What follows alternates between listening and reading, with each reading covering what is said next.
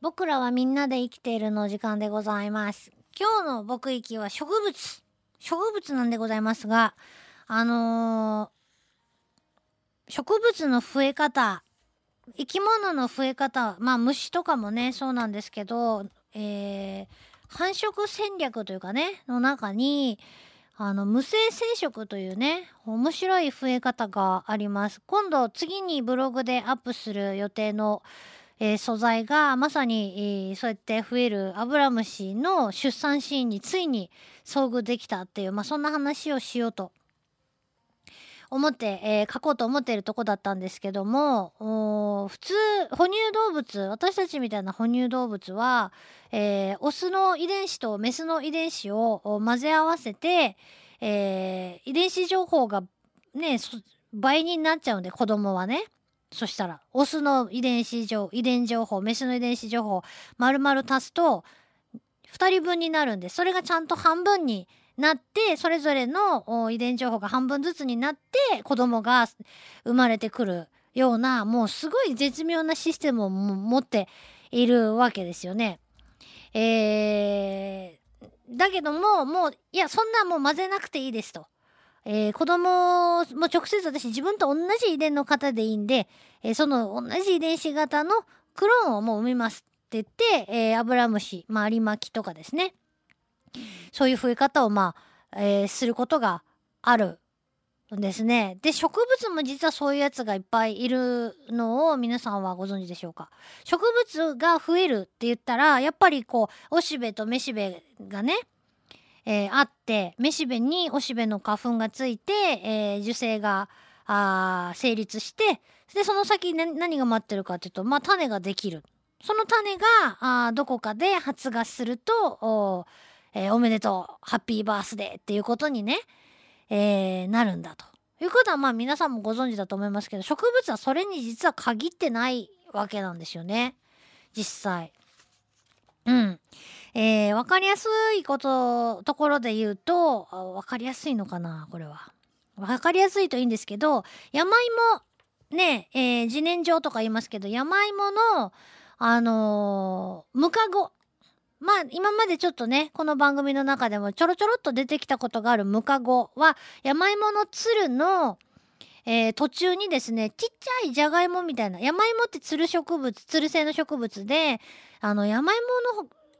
葉っぱとか見たことないもんっていう人も多いかもしれませんが、実はね、山芋っていう名前なだけに山にしか生えないかっていうとそういうわけじゃ、そんなこともなくてですね、結構ね、西鉄沿線の駅のホームのですね、えーフェンスとか、あちょろちょろって山芋のつるが登ってるとこは、あちこちにあります。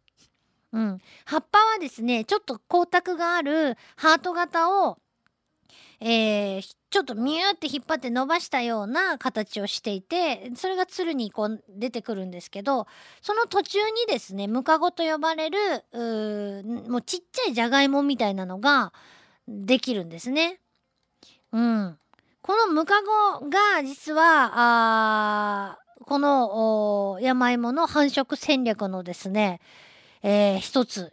なんですけど、これほんとよくできとるなと思うんですが、えっと、普通、山芋は、じゃあどうやって増えるのかなんですけど、えーもちろん山芋も花を咲かせて種を作るんです。私実はでもその、えー、山芋の花ってどんなんだろうかと思って、見たことないと思う、思ったんですけども、山芋も花を咲かせて、その後種ができると。もちろんその種をまけば、新しい山芋が生まれてくるわけですね。で、その種は、えー、オス由来の情報とメス由来の情報が混ざっている、新しい遺伝情報が取り込まれた種ですよ。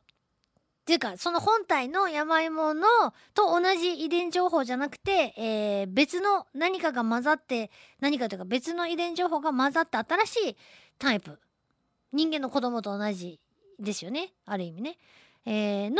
情報が詰まっているのが花の後にできてる種なんですが、ムカゴっていうのは、あまた全然違うくて、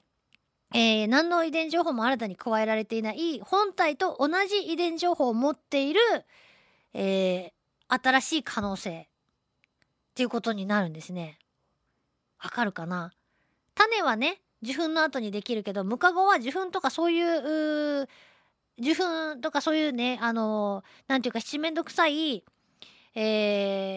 ー、儀式を通らずにポコッとできてくるものでこれは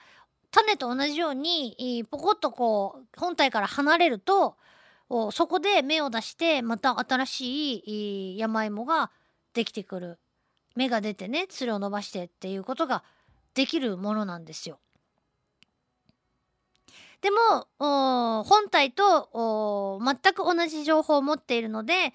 ば本体が風で枯れてし風まあ山芋が風邪をひきませんけど風仮にね分かりやすく言うと風邪をひいて本体が死んでしまった枯れてしまったってなった時にムカゴから育ったあ新しい場所で育ってる、ね、株は同じウイルスの風邪でやられてしまう可能性はかなり高いわけですよねかかってしまえば。同じ情報だから遺伝情報がね。だけど種で育った場合はあ種で育ってか種で発芽して、えー、育ってる新しい株はいやお父さんの方の遺伝子はその風全然大丈夫っていう情報を例えば持っていれば枯れずに育ってまた次の世代に残っていくことができるとそういうことなんですね。えー、エネルギー使って大変な思いをして種を作り出すという、まあ、手堅い方法もあるけども、えー、いやとりあえずばらまいときますっていうムカゴみたいな方法もあると。ここまではまあねお分かりいただけると思うんですが実はもう一つ山芋は持ってるんですね戦略を。え何？いやいやその名前の通り山芋の芋の部分ですよということでですねお芋のところあれを切って植えとけばそこからまた新しい株が出てくるんですよね。そうやって苗を作ったりすることもあるわけです自分で育てる時に。わこれ山芋すげえと思ったんですけど、えー、もっと身近な食材で言うとじゃがいもじゃがいもの芽は毒だから普通は取ってしまいますけどもじゃがいもは芽が出てきますよね。その芽をどうしますか皆さん。どうしますかじゃない。えー、その芽は芽なんでそのままほっとくとどんどん育っていきますよねじゃがいもの中の養分を使って。で1個の芽が1株になっていくので芽の部分を切り離して、えー、芽が出てくる穴があのボコボコってへこんでるとこだいたい芽が出てきますよねそこを切り分けておくと1個のじゃがいもで何株か作ることができますよ。ねその芋は要するにじゃがいもの、えー、他の土の中にできたお芋同じ株のですよ同じ株のお芋たちとみんな同じ遺伝情報を持ってるわけです。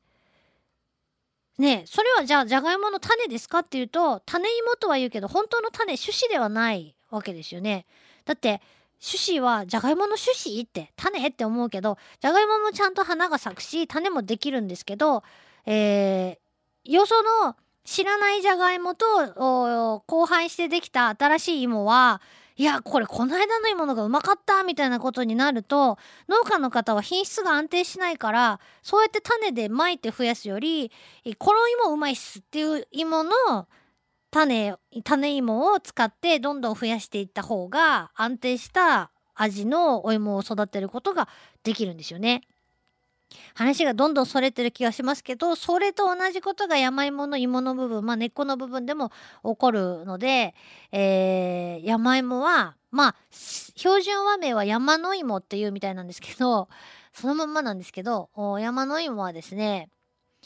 えー、種とムカゴとさつまさあの根っこの芋の部分まあねね芋に芋と呼んでいる部分ですね。地下茎ですね。あれでえー、育つことができると。これどうですか？どうですかっていうか